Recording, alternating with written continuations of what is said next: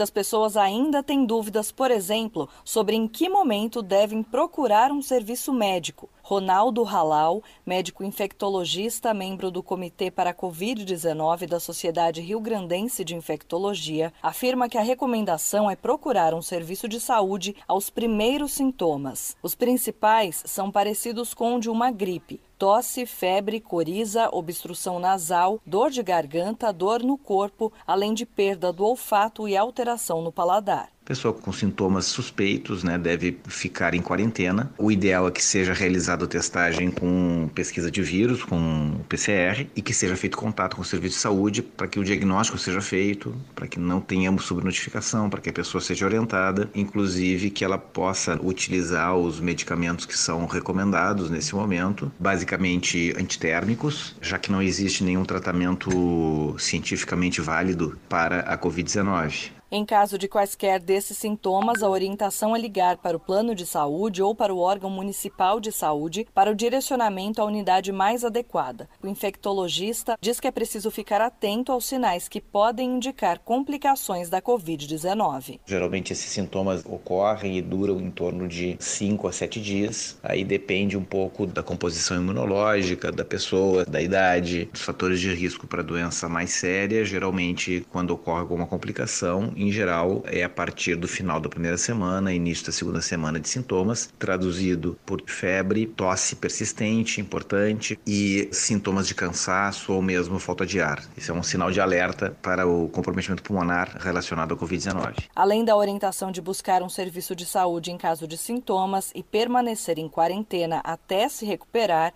é necessário manter as medidas que ajudam a conter a propagação do coronavírus. Usar máscara, higienizar as mãos com frequência, não ficar em aglomerações e respeitar o distanciamento físico de 2 metros. Agência Rádio Web de São Paulo, Ana Paula Costa.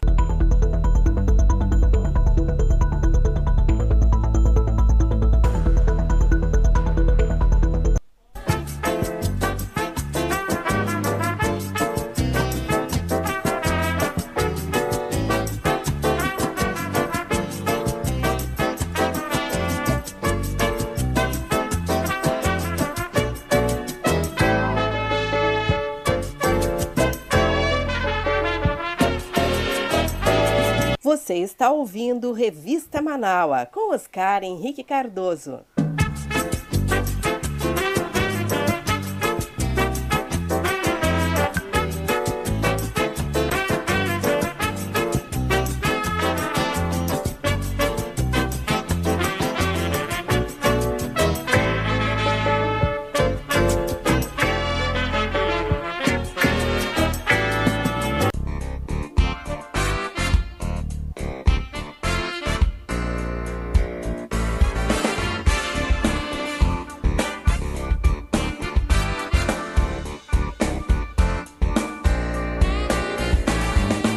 Convidar você que está me ouvindo, você internauta que nos acompanha, a ser um amigo da Rádio Web Manauá. Você pode ser nosso amigo e também nosso parceiro no nosso projeto do financiamento coletivo. Acesse manaua.com.br/doe e escolha uma forma para você contribuir para o fortalecimento de um canal de comunicação independente e democrático.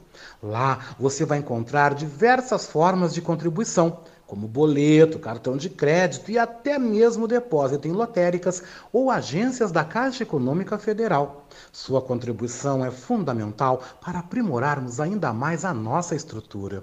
Se você desejar saber mais sobre financiamento coletivo, você pode entrar em contato com a nossa colega Marilene Poulman através do telefone 51 99393 1747. Esta é a Rádio Web Manauá.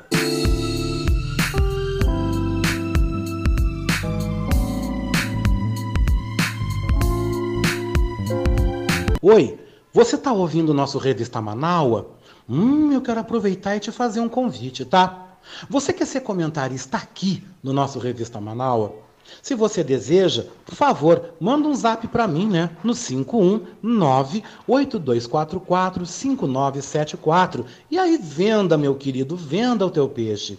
Também envie um áudio com tempo máximo entre 5 a 7 minutos. Vem fazer parte do nosso time de comentaristas do nosso Revista Manauá, o programa mais diverso e plural do Rádio Gaúcho, aqui na Rádio Web Manauá, todo sábado comigo, hein? Oscar Henrique Cardoso, do meio-dia às 3 da tarde.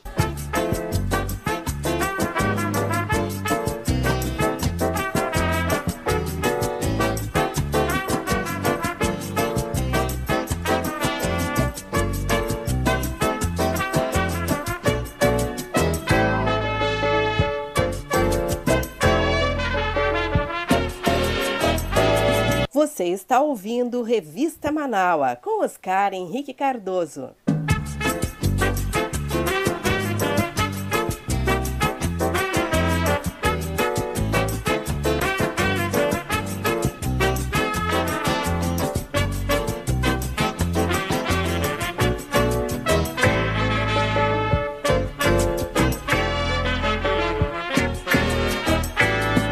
É, gente, tô de volta, 1h20. E antes das efemérides, vamos então pro recadinho dos nossos internautas. Meu beijo, mais uma vez, para minha querida Rita Gomes Cardoso, da Zona Sul. Meu beijo com gosto de coco também para minha querida Valks, né, que tá curtindo o programa. Meu beijo também para Cláudia, aqui do Santo Antônio. Boa tarde, querido. Orando muito pela nossa muito amada Bea. E também por todos aqueles que precisam, que necessitam da cura. Com certeza, minha querida. Vamos também beijar com gosto de coco para nossa Adriana Péter, né, que está nos acompanhando, viu, querida? Obrigado pelo carinho. Para a professora Franquilina Marques Cardoso, também aqui do Partenon, que está nos ouvindo também, né? Meu beijo com gosto de coco. E nós temos também aqui uma mensagem da nossa querida Lúcia dos Santos. Lúcia, boa tarde, meu amor. Boa tarde, Oscar Henrique. Ai, que bom te ver assim, tu falando tão bem, meu amigo. Que bom saber que tu tá aos poucos recuperando assim a falta que faz a tua cachorrinha. Que coisa boa. Tudo de bom pra ti, um ótimo sábado. O programa tá muito bom, tô ligadaça aqui, escutando. Um beijo no teu coração e muito obrigada por estar aí representando a nossa guerreira nos dias anteriores, e agora o teu programa aí maravilhoso, como sempre. Tu és uma pessoa iluminada. Beijos. Muito obrigado, minha querida. Aproveitando, fazendo um spoiler, né? Saindo um pouquinho do roteirinho, eu quero agradecer também o carinho de todos vocês, a família internauta, nossa família Manauá, Dr. Herbert Maia, Lúcia, todos aqueles, Adriana Péter. Gente, se eu for dar o nome de todo mundo aqui, eu vou até amanhã. Mas eu quero agradecer pelo carinho, pela solidariedade, que na última quarta-feira, né, a minha filha canina, como eu digo, né, a Babi, partiu, virou estrelinha, né? Eu estava apresentando o programa Beatriz Fagundes, estava conversando com o Dr. Herbert Maia, quando ela começou a ter convulsões e, infelizmente, ela nos deixou no final da tarde da quarta-feira, aos 13 anos. Já estava velhinha, ceguinha, né? Tratada com muito amor e com carinho. Eu ajudava, inclusive, a pobrezinha a comer, a caminhar no pátio. Mas a gente sente quando o bichinho começa a se despedir. E aquele dia ela acordou assim meio estranha. Eu imaginava, infelizmente, que alguma coisa iria acontecer. Mas a vida segue. Quero mandar um abraço muito especial, né, ao meu querido doutor, meu querido médico veterinário, doutor Arthur Fernandes, né? Veterinário tanto da minha finada Babi como do meu querido Snoop, né? Que está aqui nos meus pés, fazendo companhia, né? Agora ele está aqui participando do Revista Manauá também, o Snoop, né? Está aqui deitadinho nos meus pés aqui, participando do nosso programa e acompanhando aqui todos os passos da minha vida, né? Que é o meu cachorro, mais que especial, vai fazer 10 anos também em novembro, né? E eu quero aproveitar e indicar vocês, viu, gente? Porque o que é bom a gente indica. Quero indicar o serviço do Salva Pet, Emergência Veterinária Domiciliar, que é o trabalho que o Dr. Arthur Fernandes faz, viu? Consulta, coleta, vacina, exame, translado, tudo que vocês precisarem, tá? Se vocês precisarem de uma emergência veterinária, O contato é pelo 51 99462 2331. Eu vou repetir o telefone aqui em Porto Alegre, mas ele atende toda a região metropolitana também, tá? Então o número é 51 99462 2331. Vocês podem ir no Instagram, @salvapetdomiciliar, tá? Lá no Instagram. Doutor Arthur Fernandes, muito obrigado pelo carinho. A linda mensagem que ele deixou também, um cartãozinho com as patinhas da Babi. E numa frase, imortalizou todo o nosso amor, né, gente? Numa frase, diz assim, ó: amor nunca morre. Algum dia nos encontraremos novamente. Obrigado por todo o cuidado. Babi, 31 de março de 2021. Descansou, viu? Descansou. Foi uma cachorrinha que me trouxe muita alegria. E eu não lembro dela com tristeza, muito pelo contrário. Eu lembro dela com alegria, porque... quem sabe a gente não se reencontra um dia nessa vida, né, gente? Quem sabe, né? Nada é impossível. E a minha querida Léa Leite, manda também, a Léa Leite do Nosso Horizontes, né? Oi, querido. Só agora parei por aqui e te envio mensagem, mas estou te ouvindo desde o início. Excelente programa, como sempre. Te desejo uma feliz Páscoa para ti e para todos os amigos e amigas da Manaus.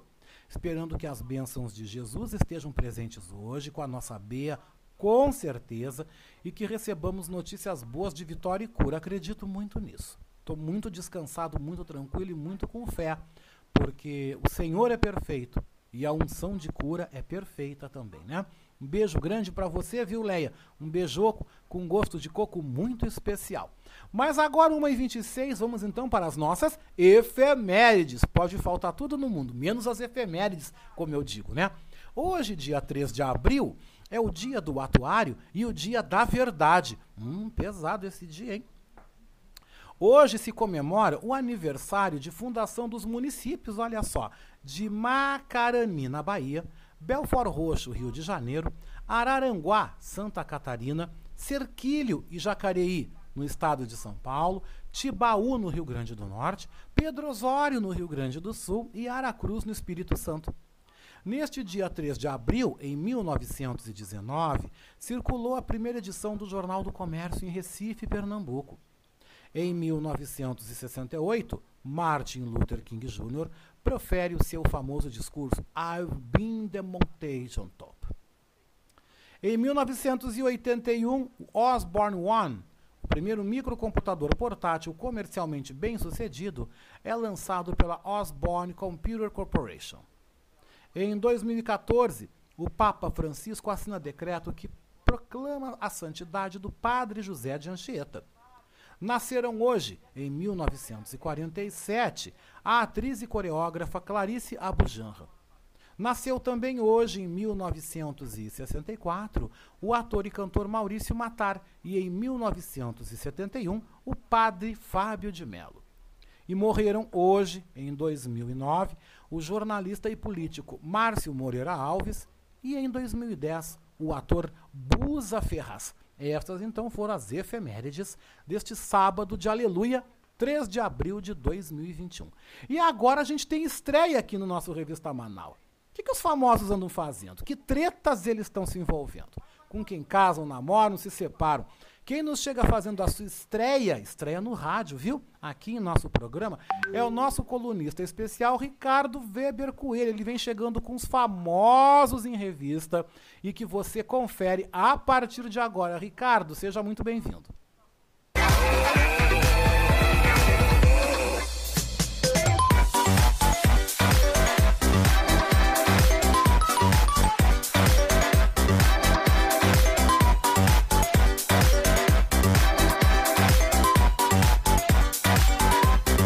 Boa tarde, Oscar. Boa tarde aos ouvintes aí da Rádio Manaus, em especial aos ouvintes da Revista Manaus.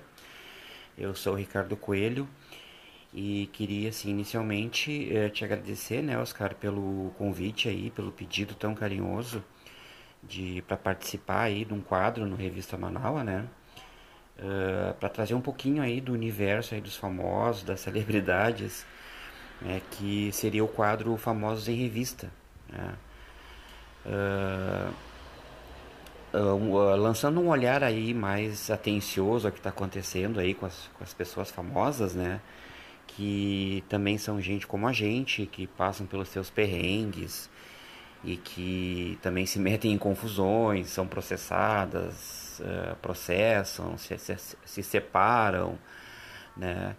Então o quadro seria esse. E num primeiro momento eu queria trazer dois destaques, né, para esse nosso primeiro quadro desse sábado, que um é sobre a banda RPM, que tá meio sumida, né? A gente sabe que o RPM é bastante conhecida, a banda é bastante conhecida, fez muito sucesso na década de 80 e na segunda metade da década de 80, e que tinha como líder o vocalista Paulo Ricardo, né, que também saiu em carreira solo. Só que quando o Paulo Ricardo saiu em carreira solo, ele levou aí metade das músicas com ele, né? Metade não, praticamente todas as músicas com ele, dizendo que era de autoria dele e tal, onde de repente, provavelmente, é o que provocou as brigas que fez com que a banda se separasse e dissolvesse.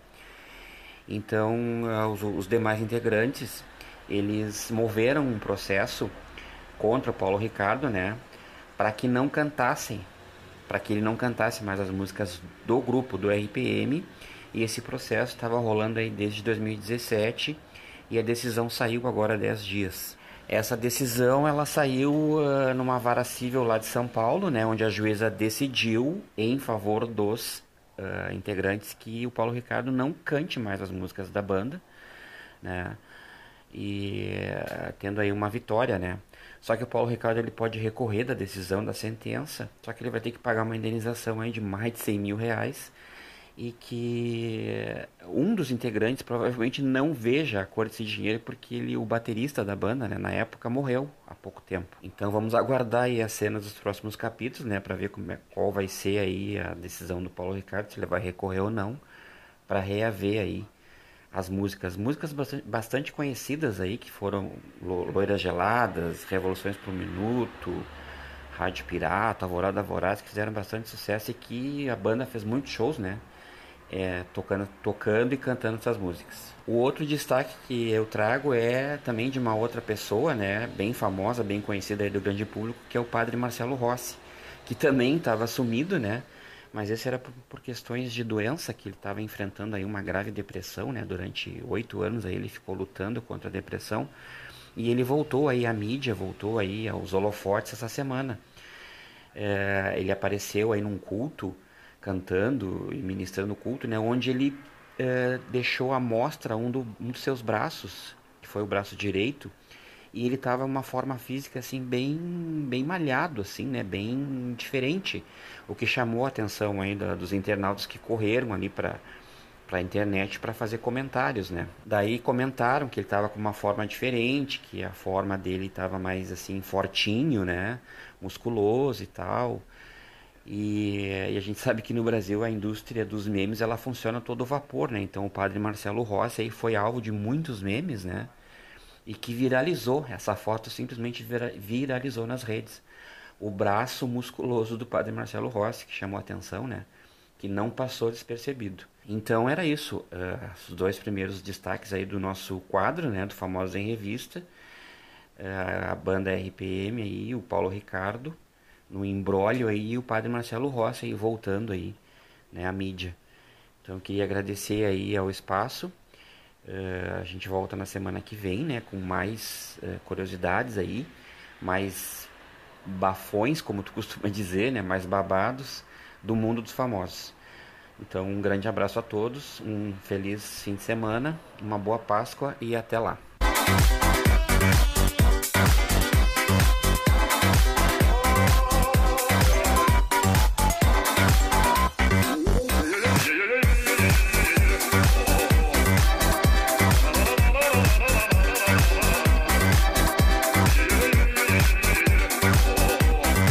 Gente, adorei, me diverti, adorei com os babados aqui, né? O Ricardo Weber Coelho, obrigado, querido, beijou com gosto de coco.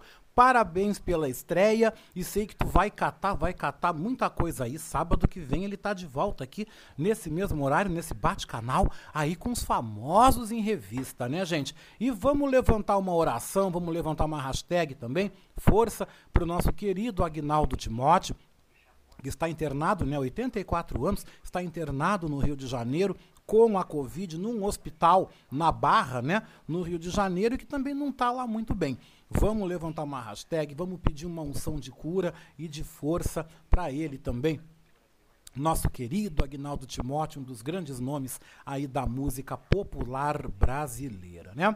E falando em música, gente, na nossa resenha musical deste sábado, nós vamos conhecer a história do jovem Jacó, que se tornou Jacó do Bandolim. O rapazote, o rapaz carioca, que se tornou, então, um dos grandes nomes da música popular brasileira. Vamos conhecer mais neste material especial produzido por Almeida Júnior. Então, vamos conhecer na nossa resenha musical Jacó do Bandolim.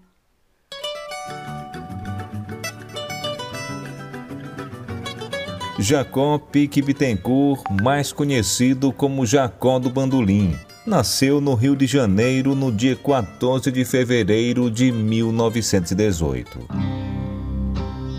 Na rua Joaquim Silva, na Lapa, Jacó costumava ouvir um som de um violino pela janela, que era tocado por um vizinho francês deficiente visual. O pequeno ficava maravilhado com o som do instrumento. A sua mãe, vendo sua admiração, presenteou o filho com o violino. Aos 12 anos, Jacó ganha o seu primeiro instrumento. No aprendizado, o garoto teve dificuldades em usar o acorde. Para facilitar, ele usava grampos de cabelos para tocar. Essa prática acabou arrebentando as cordas do violino. Uma amiga da família notou que o garoto queria mesmo era tocar bandolim. Com o tempo, ganhou o instrumento.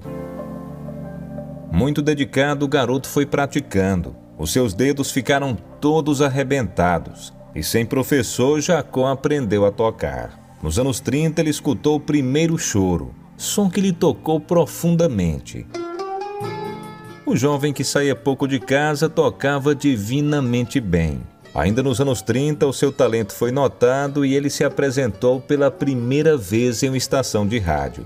No início de sua carreira radiofônica, foi o primeiro colocado no programa dos novos na Rádio Guanabara. Diante do sucesso, ele foi contratado pela emissora. Conheceu outros músicos e fez o acompanhamento dos principais artistas da época. Seu grupo passou a ser conhecido por Jacó e sua gente. Jacó participou das principais emissoras de rádio. Chegou a tocar várias vezes em um único dia. Fez um enorme sucesso com o programa Jacó do Bandolim e seus discos de ouro. No início dos anos 40, gravou com Ataúfo Alves. E em 1947, grava seu primeiro disco como solista. Em sua brilhante carreira, Jacó do Bandolim gravou mais de 50 discos de 78 rotações, mais de 10 LPs. Participou de coletâneas e de diversos discos de outros artistas. Os seus discos foram relançados em outros países. O artista premiado fez um grande sucesso e se tornou imortal.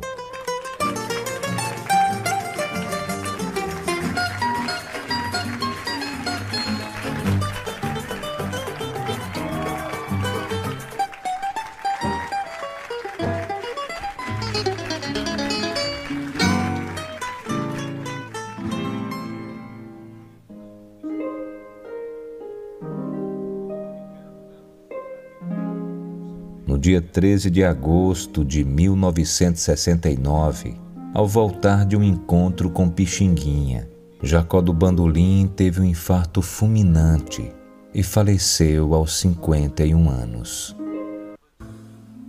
Foi cedo, né, gente? Foi cedo. Jacó do Bandolim, que foi aí um dos grandes nomes da nossa música popular brasileira e que deixou uma obra belíssima. 1h38, não perde a hora, hein? 1h38, 23 graus é a temperatura aqui em Porto Alegre. E na nossa playlist do Revista Manaua, vamos relembrar então esse baita sucesso de Alexandre Pires e o grupo Só Pra Contrariar com Dói Demais. É samba, é Brasil aqui no nosso Revista Manaua.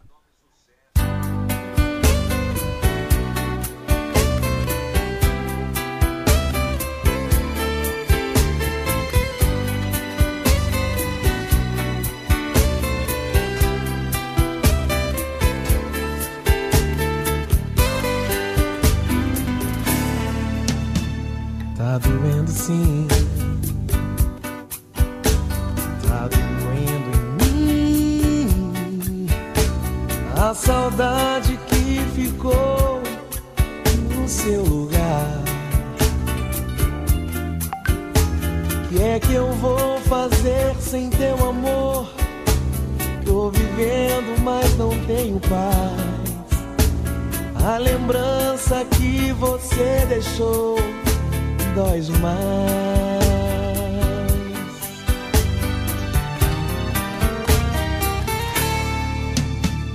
Tá doendo sim,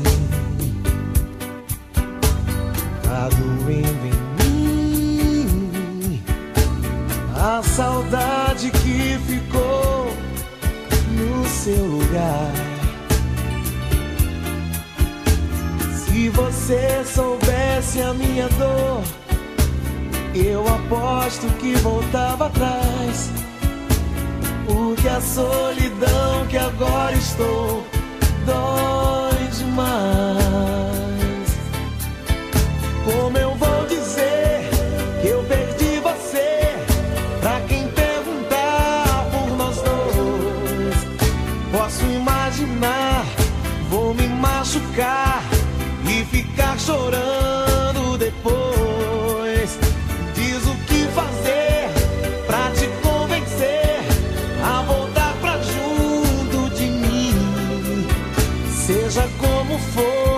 Sem o teu amor, essa dor é muito ruim.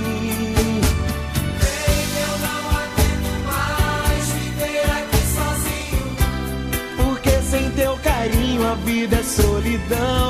Vem nesse momento e traz de volta o meu sorriso, meu bem, porque eu preciso do teu coração. Bem, eu não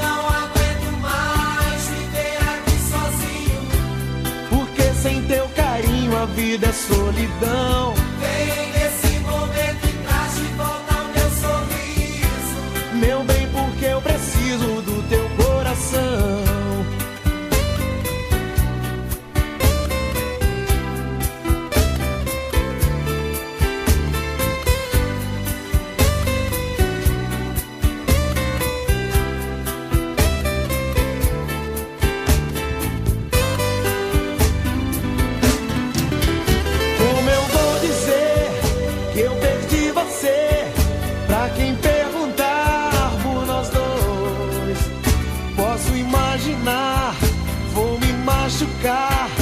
E ficar chorando depois. Diz o que fazer pra te convencer a voltar pra junto de mim. Seja como for, sem o teu amor, essa dor é muito ruim. Bem, eu não aguento mais viver aqui sozinho, porque sem teu carinho a vida é solidão. Vem nesse momento e traz de volta o meu sorriso, meu bem, porque eu preciso do teu coração. Vem, eu não aguento mais viver aqui sozinho, porque sem teu carinho a vida é solidão. Vem nesse momento e traz de volta o meu sorriso, meu bem, porque eu preciso do teu coração.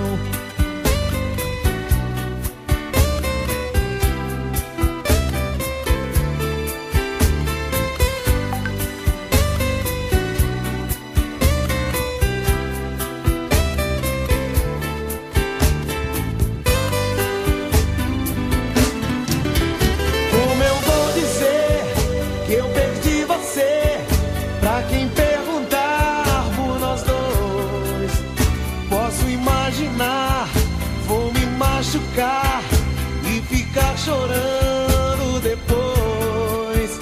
Diz o que fazer pra te convencer a voltar pra junto de mim. Seja como for, sem o teu amor, essa dor é muito ruim. Bem, eu não aguento mais viver aqui sozinho, porque sem teu carinho a vida é solidão. Vem nesse momento e traz de volta o meu sorriso,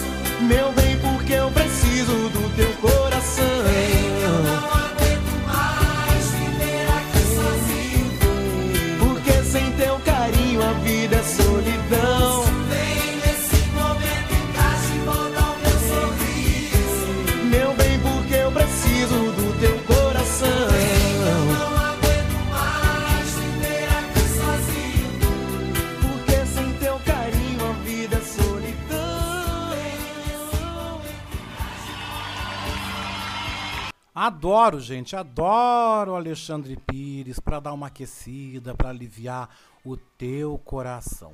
E o nosso querido Ricardo Weber Coelho, né, que participou ainda há pouco trazendo os seus babados, né? Volta aqui falando mais um detalhe nas efemérides, né? Trazendo mais aí uma informação, destacando que ontem, no dia 2, né, sexta-feira santa, nascia o médium Francisco Cândido Xavier, ou simplesmente Chico Xavier, que durante toda a sua vida foi um exemplo de ajuda ao próximo. Chico nos deixou no dia 30 de junho de 2002, o que, segundo ele, queria partir desse plano num dia em que o Brasil estivesse feliz, pois foi nesse dia que o Brasil ganhou a Copa da França. Que coisa linda, né? E tem livros sobre ele, tem aí minissérie, filmes, né? Chico Xavier, na minha opinião, foi uma das maiores provas de amor que nós tivemos aqui. E eu tive a alegria de conhecer a cidade de Uberaba, né? Conheci a terra dele, mas não consegui ir na casa dele. Mas a próxima vez que eu tiver a oportunidade de ir a Minas Gerais, se Deus quiser, eu quero poder ir na casa de Chico Xavier e quero poder assistir uma sessão, receber um passe por aqueles médiuns que conviveram e que estiveram junto com ele. Deve ser uma emoção incrível poder pisar nesse local tão abençoado, onde esse homem de Deus propagou o espiritismo de uma forma tão amada e de uma forma tão linda, porque o espiritismo, gente, é muito lindo. Eu sou encantado pelo espiritismo, já fui uma época kardecista, né? Frequentei, conheço, mas eu acho muito lindo aí o espiritismo, o kardecismo, né? E todas as formas religiosas, todas as formas que levam a Deus são muito lindas e merecem o nosso conhecimento. Mas, gente, 1h47, 1h47, e você confere na sequência, né? Daqui a 6 minutinhos, né? Aí o nosso Dream Team, nosso time de colunistas do nosso Revista Manaus, que pede passagem com mais uma estreia hoje, viu? É a do professor Maurício Gomes, com mais um comentário semanal aqui no Revista Manaus. Você fica agora, gente, com o nosso Minuto Saúde e também com os reclames aqui da nossa Rádio Web Manaus. E eu volto rapidinho, rapidinho, em 6 minutos, hein? Não sai daí, já volto.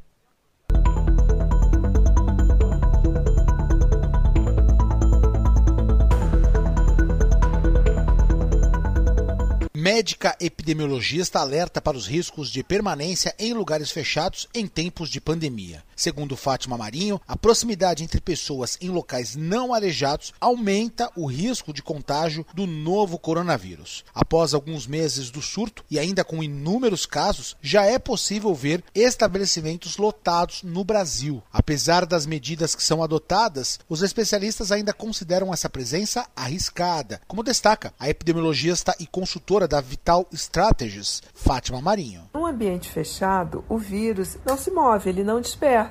É igual poeira quando a gente levanta e tem um lugar fechado, né? Ela vai ficar muito tempo no ar. A mesma coisa acontece com o vírus. A epidemiologista Fátima Marinho recomenda que, neste momento, as pessoas procurem frequentar lugares abertos. O fato da gente estar ao ar livre, o vírus, ele tende a dispersar no ar. Se você tiver alguém próximo de você que esteja doente, tá? E está expelindo o vírus, né, no meio ambiente, no ar, o fato de você estar ao ar livre usando máscara vai te proteger muito e vai reduzir muito o risco de se infectar pela Covid. A médica ainda destaca a importância do uso de máscara em todos os ambientes, mesmo após ter contraído o vírus. Quando sair do isolamento, tem que usar máscara em casa e todos devem usar, porque o risco é muito pequeno de transmitir vírus depois de uma semana para quem não teve sintomas. Mas, de qualquer forma, ele não é zero. Então é melhor todos usarem máscara, pelo menos completar até os 14 dias. A epidemiologista Fátima Marinho considera fundamental que todos evitem aglomerações para proteger a si mesmo e o próximo. Agência Rádio Web, produção e reportagem, Norberto Notari.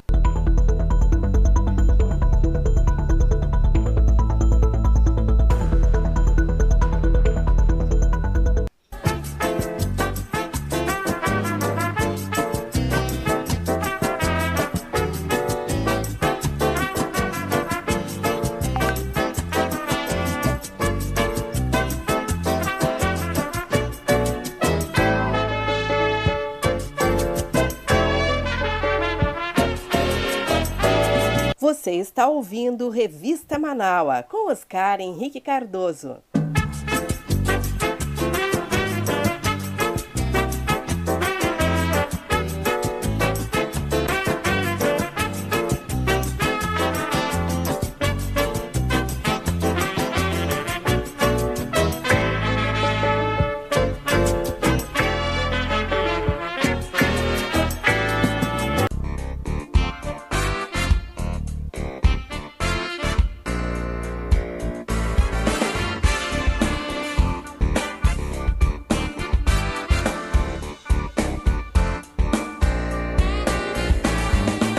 Convidar você que está me ouvindo, você internauta que nos acompanha, a ser um amigo da Rádio Web Manauá. Você pode ser nosso amigo e também nosso parceiro no nosso projeto do financiamento coletivo. Acesse manaua.com.br/doe e escolha uma forma para você contribuir para o fortalecimento de um canal de comunicação independente e democrático. Lá você vai encontrar diversas formas de contribuição, como boleto, cartão de crédito e até mesmo depósito em lotéricas ou agências da Caixa Econômica Federal. Sua contribuição é fundamental para aprimorarmos ainda mais a nossa estrutura. Se você desejar saber mais sobre financiamento coletivo, você pode entrar em contato com a nossa colega Marilene Poulman através do telefone 51 99393 1747. Esta é a Rádio Web Manauá.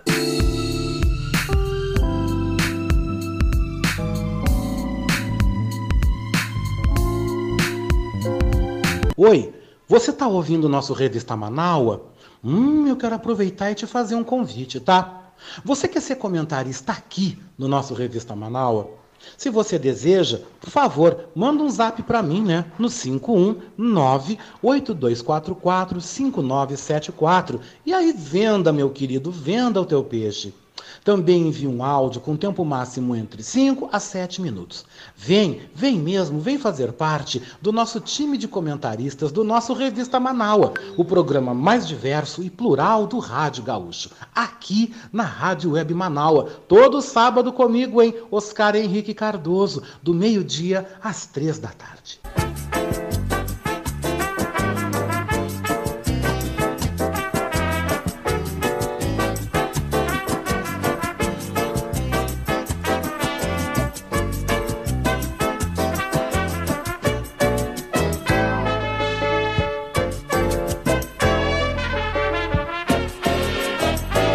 Você está ouvindo Revista Manauá com Oscar Henrique Cardoso.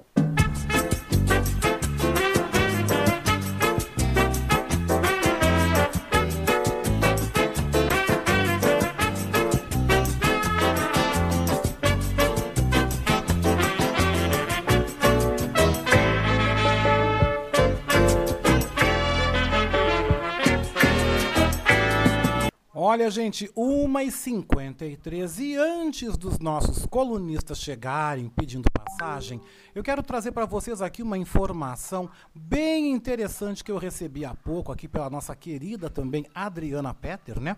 Mandou essa informação sobre a vacina oral contra a Covid tem resultados positivos em humanos, gente. Primeira fase de testes de imunizante da Vaxart demonstrou segurança e geração de anticorpos involuntários. Notícia que está, então, postada no site r7.com. E diz, a empresa de biotecnologia da Califórnia, Estados Unidos, Vaxart, informou nesta quarta-feira que a vacina contra a Covid-19 em comprimido, desenvolvida por ela, teve resultados positivos na primeira fase de testes em humanos. A chamada VXA-CoV-2-1 apresentou boa tolerância e imunogenicidade, ou seja, ela foi capaz de desenvolver anticorpos em quem tomou após 2 doses. Segundo a empresa, 495 voluntários já receberam a vacina contra a Covid-19 por via oral, e nenhum evento adverso grave foi relatado. Os efeitos colaterais mais comuns foram leves e principalmente de natureza gastrointestinal. A vacina tem como objetivo também desencadear proteção pelo meio de células T, de defesa, e não apenas por anticorpos, como muitas vacinas de primeira geração foram criadas. O médico Sam Tucker, diretor científico da Vaxart, afirmou em comunicado que a forma como essa vacina, considerada de segunda geração, foi desenvolvida, pode torná-la mais efetiva contra as novas variantes do coronavírus. Com os resultados de hoje, a Vaxart planeja em breve estudos de fase 2 em indivíduos que nunca tiveram Covid-19. O objetivo será avaliar a dosagem ideal e, em seguida, a taxa de eficácia. Outro braço da pesquisa vai avaliar a vacina oral como potencial reforço de imunidade para quem já foi vacinado previamente ou para quem teve aí a Covid-19. Assim como as vacinas russas Sputnik V, a chinesa da CanSino e a Janssen, a produzida pela Vaxart utiliza um adenovírus, nesse caso do tipo 5, causador de um resfriado comum, para levar genes codificados como se fossem pedaços do coronavírus e então despertar uma resposta imunológica contra o vírus causador da Covid-19. Além da Vaxart, a australiana SimVivo e também a californiana ImmunityBio desenvolvem versões orais de vacinas contra a Covid-19. Gente, se isso der certo, vai ser mega blaster revolucionária. Com certeza, com certeza. Recebendo aqui informações também, gente, o pessoal perguntando acerca aí do estado da saúde da Beatriz Fagundes, trazendo aqui informação que está na comunidade da Rádio Manauá, né?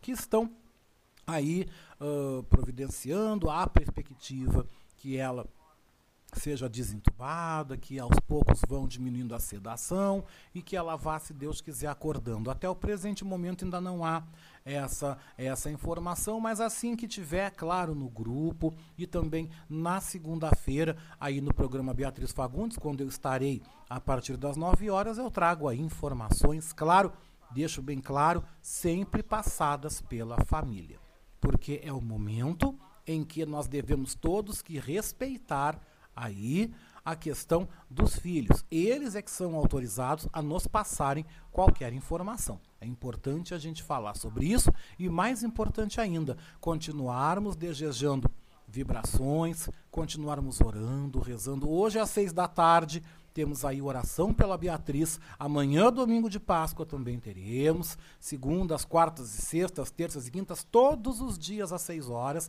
Você é convidado para entrar nessa corrente de pensamento, orar, rezar, seja qual for a sua religião, seja qual for a sua crença, para nós estarmos emanando essa energia para que a Beatriz Fagundes volte logo, logo ao seu posto e comandar aí o reinado das manhãs aqui na Rádio Web Manaus. E a Adriana Péter volta dizendo, né? Volta falando aí que prefere tomar um comprimido do que uma agulha. Eu também, né? Eu não tenho problema com injeção. Mas é claro que eu prefiro, com certeza, se for um medicamento, se for um comprimido, claro, muito melhor, né? Com certeza. Mas, gente, 1h58, esse é o nosso Revista Manauá. E agora, né?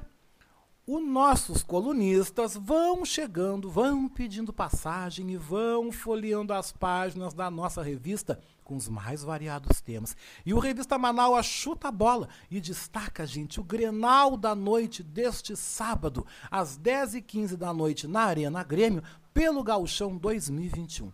Esses e outros destaques da semana no futebol chegam agora com ele, com o nosso jornalista e comentarista esportivo, Denilson Flores. Boa tarde, Denilson.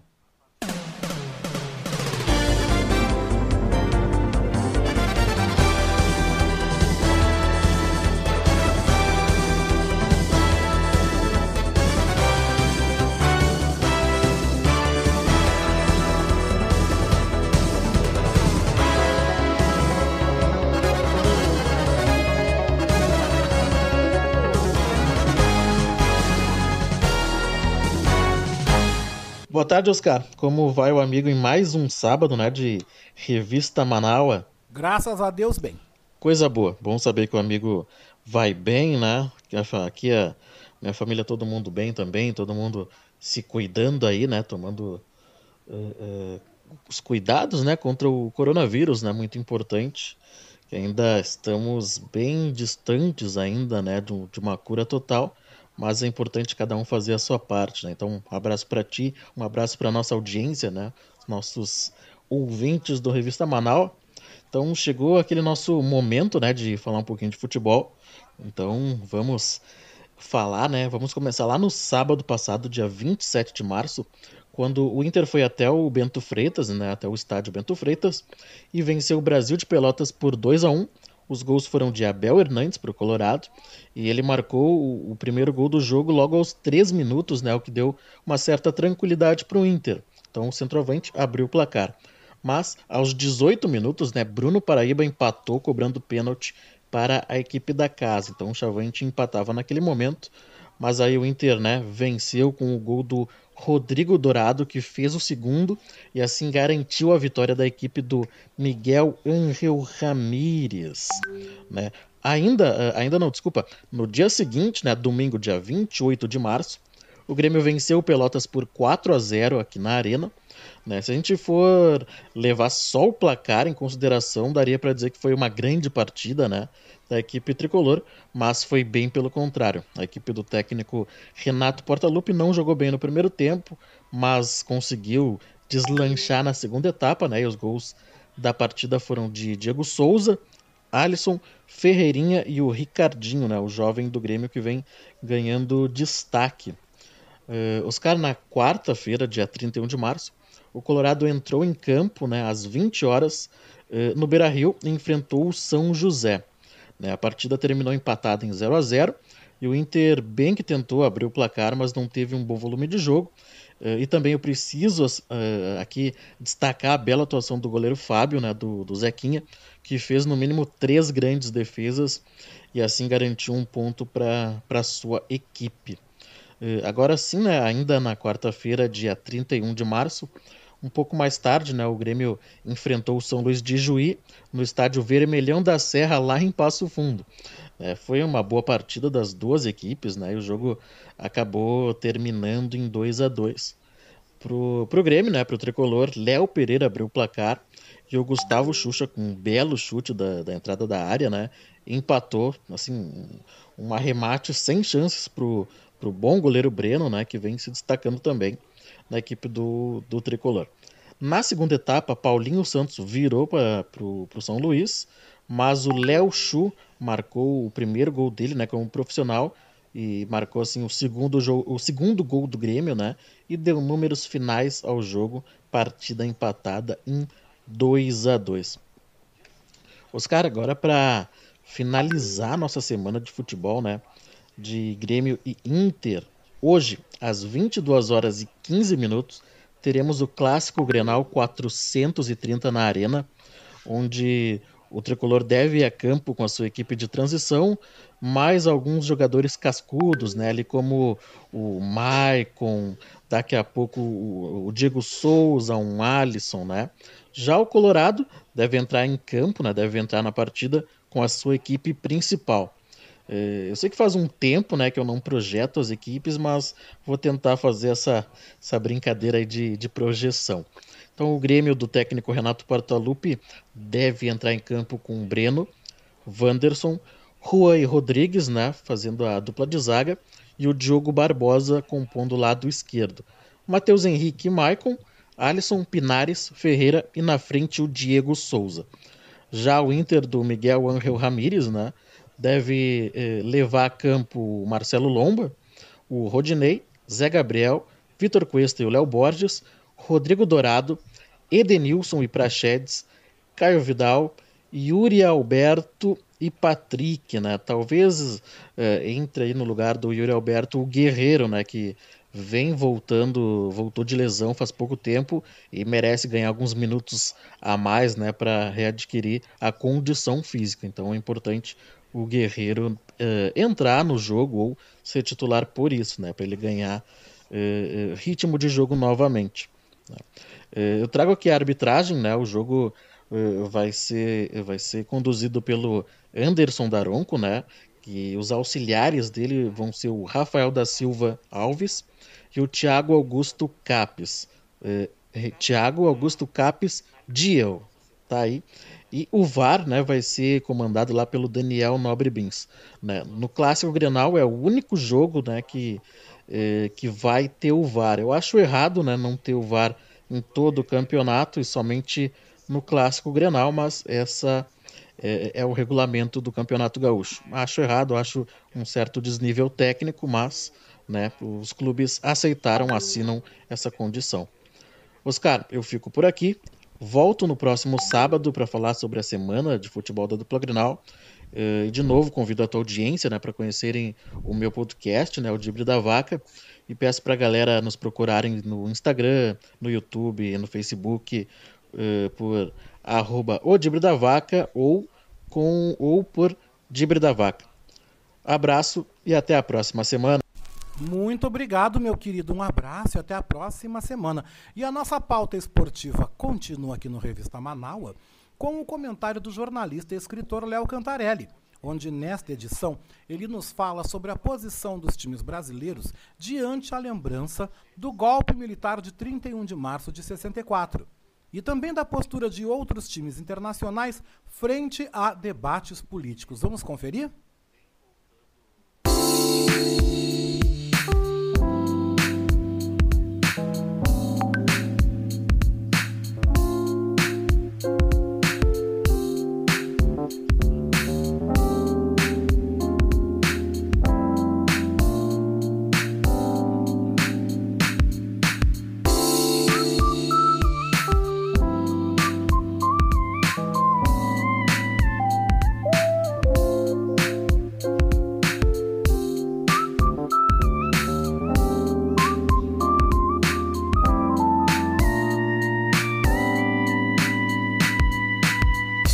Olá, amigos da Revista Manauá, como estão?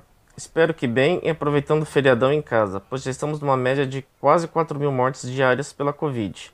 Logo, sigam se cuidando, porque estamos em um pesadelo sem fim. Seguindo no termo pesadelo, na última edição eu elogiei os clubes argentinos em relação à postura contra a ditadura militar que ocorreu por lá. E também elogiei os clubes brasileiros que se manifestaram contra a homofobia, algo difícil dado a situação do futebol e o machismo, e por conta desse contexto foi um grande passo. Mas essa semana será de ressalvas a alguns clubes do nosso país. Como todos sabem, essa semana foi o trágico aniversário do golpe militar de 1964. No meio da briga de foice nas redes sociais entre quem é contra e quem, pasmem, é a favor dessa loucura, alguns times se manifestaram a favor da democracia e repudiaram os horrores daquele período da política latino-americana. E aqui já fica os meus parabéns para esses clubes, pois não é fácil enfrentar esse tipo de ódio na internet. Em um período que você tem que enaltecer a ética, muitos se revoltam. Menção honrosa a Corinthians, Atlético Mineiro, Bahia, Internacional e Vasco da Gama. 5 clubes com histórias ligadas ao povo. O Timão, que sempre se identificou com o povão paulista e por consequência do Brasil, relembrou seus tempos de democracia corintiana no início dos anos 80, onde jogadores como Casagrande, Sócrates e Vladimir organizaram uma democracia interna no clube, sendo uma forma de protesto em relação ao movimento autoritário vindo da nossa república. Já o Galo Mineiro postou uma foto de seu maior ídolo, o ex-atacante Reinaldo, fazendo o gesto do punho cerrado, que era uma forma de protesto contra a ditadura. O ex-atleta tomava essa atitude após cada gol feito, e isso incomodou muitos dirigentes. Inclusive, teve problemas ao ser convocado para a Copa do Mundo de 1978, que foi realizada na Argentina, que viveu o período mais ferrenho de sua ditadura.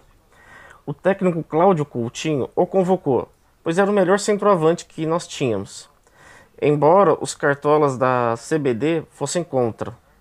Reinaldo marcou 2 gols na Copa nos 2 primeiros jogos e fez o polêmico gesto. E, como o próprio fala, houve pressão de bastidores e, para evitar desarmonia com os anfitriões, ele acabou sendo sacado do time. Voltou apenas na última rodada, jogando alguns minutos. O Bahia sempre se posicionou como um clube do povo e tendo uma visão mais à esquerda. Nos últimos anos, isso se acentuou e acolheu pautas relativas a esquerdas que são mais atuais, algo que não surpreende a sua manifestação contra a ditadura militar. Aqui no Rio Grande do Sul, o Internacional fez jus à fama de Clube do Povo e relembrou que em 2020 realizou a maior votação para presidente da entidade na história do futebol brasileiro e que não seria correto apoiar ditaduras. Já no Rio de Janeiro, o Vasco da Gama, que sempre foi um clube à margem da elite, também deu as caras. Para quem não sabe, o gigante da colina, diferente dos outros três grandes, é oriundo da zona norte da capital fluminense e foi um dos primeiros times do Brasil a aceitar negros e pobres em seu elenco, algo incomum no Brasil da década de 20, do século passado. Esse pioneirismo a equipe de São Januário carrega com orgulho até hoje. Para quem não é do Rio de Janeiro ou não conhece a realidade futebolística de lá, embora o Flamengo seja o clube de maior torcida e com torcedores oriundos de regiões mais pobres, o Vasco é um time que tem muitos poucos torcedores na região sul, a região mais rica da cidade, sendo até hoje não identificado como um clube de elite. Então digamos que o Flamengo é um time que tem muita torcida em todos os bairros e classes sociais do Rio de Janeiro, enquanto o Vasco fica com os bairros mais suburbanos e, por consequência, as favelas. Botafogo e Fluminense se concentram mais na Zona Sul. Ainda na ex-capital do país, me surpreendeu positivamente o manifesto contra a ditadura vindo de clubes como Flamengo e Fluminense. O rubro-negro tem uma diretoria muito ligada a Jair Bolsonaro e sempre demonstrou atitudes autoritárias e mesquinhas. Foi curioso esse posicionamento contra a ditadura. O mesmo vale para o tricolor das Laranjeiras, que sempre teve uma pose de elite e até reacionária. O Flu postou no Twitter, abre aspas, "A gente tem que ter voz ativa. O nosso destino de mandar, ditadura nunca mais." Fecha aspas, parabéns a ambos. Além dos citados, menção honrosa à dupla de Belém do Pará, Remo e Paysandu, e também ao Fortaleza. Mas faltou gente nessa lista, né? São Paulo, Palmeiras, Santos, Grêmio, Botafogo, Atlético Paranaense, Atlético Goianiense, Ceará, Cuiabá, Red Bull Bragantino, Sport Recife, Juventude e Chapecoense, ficando apenas nos clubes da Série A do Brasileiro. Por isso ainda seguimos atrás dos argentinos, onde uns puxaram a fila e outros foram juntos ao invés de pular fora e não se indispor com reacionários. Agora, falando um pouco de futebol europeu, esta semana ocorreu mais uma rodada das eliminatórias europeias para a Copa do Mundo. O destaque aqui fica para a vitória da Espanha sobre Kosovo por 3-1, mas não pelo resultado, e sim pela atitude polêmica da TVE, que pertence ao governo espanhol. Para situar, Kosovo é uma república da antiga Iugoslávia que declarou independência em 2008. Entretanto, a Sérvia, que era quem controlava essa região, até hoje não a vê como um estado independente. Dos 193 países da ONU, 113 reconhecem Kosovo como uma nação. Como curiosidade, o governo brasileiro não o reconhece. Mesmo com esse impasse, a UEFA, entidade que controla o futebol europeu, e a FIFA o aceitaram como uma federação de futebol, logo como uma nação que busca jogar uma Copa do Mundo, que tem direito a uma vaga. Entretanto, na União Europeia, há 5 países que não reconhecem essa independência, sendo um deles a Espanha. Espanhóis e kosovares se enfrentaram na última semana, como já dito acima. E a TVE, que detém os direitos de transmissão, classificou o adversário como Federação de Futebol Kosovar, o que deu a entender que eles não eram uma nação. Foi uma diminuição de estado da nação da ex-Iugoslávia. Isso gerou revolta em muitas pessoas nas redes sociais e ofendeu os adversários, inclusive. O jornal Marca na Espanha divulgou uma nota dizendo que os jornalistas da TVE, que é uma estatal, foram proibidos de falarem o nome do adversário espanhol durante a transmissão, como se estivessem jogando contra ninguém. Vale lembrar que, dentre vários motivos que fazem a Espanha não reconhecer Kosovo como uma nação, é pelo fato de ter alguns estados, como a Catalunha, onde fica Barcelona, e o País Bascos, que pedem a independência do território espanhol. E ao fazer esse reconhecimento, pode abrir brecha para que movimentos internos, catalães e bascos, se reacendam. Complicado, mas vergonhoso tratar um adversário desse modo. É isso, espero que tenham gostado e os vejo na semana que vem. Um abraço. Outro abraço, viu, Léo? Um grande abraço para você, fazendo esse casamento muito bacana, né? Do futebol, com a história e também com a geopolítica. 2h14, não perde a hora, hein? 2h14, você está comigo, Oscar Henrique Cardoso, aqui no Revista Manaus. E agora os nossos colunistas estão pedindo passagem. Falando sobre educação financeira, a nossa economista, coach e professora Patrícia Nazi Sandes te faz uma pergunta. Como você está se organizando com as suas contas mensais e anuais?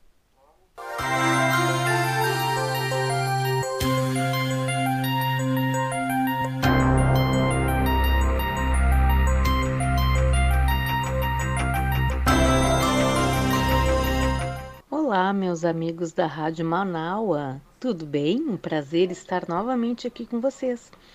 Querido amigo Oscar, tudo bom? Aqui quem fala com vocês é Patrícia Sandes, consultora de pequenos negócios, educadora financeira, coach, professora e palestrante. Meus queridos, quero hoje dar uma dica para o resto do ano e para o resto das nossas vidas. Como me organizar com as minhas contas mensais e anuais, aquelas contas que vêm uma vez por ano, como IPVA, como IPTU. Então, para você que tem uma renda mensal, que todo mês cai na sua conta aquele salário, como que nós podemos nos organizar? 20% dele você reserva para a sua reserva financeira. Sim, muito importante, muito importante. Antes de qualquer gasto, antes de qualquer dispêndio, reserve 20% e coloque numa aplicação onde você possa tirar de um dia para o outro, tá? Então, ela tem que ter alta liquidez. De uma hora para outra você pode precisar do dinheiro, então não pode esperar 3 dias, 4 dias, passar o feriadão, não dá.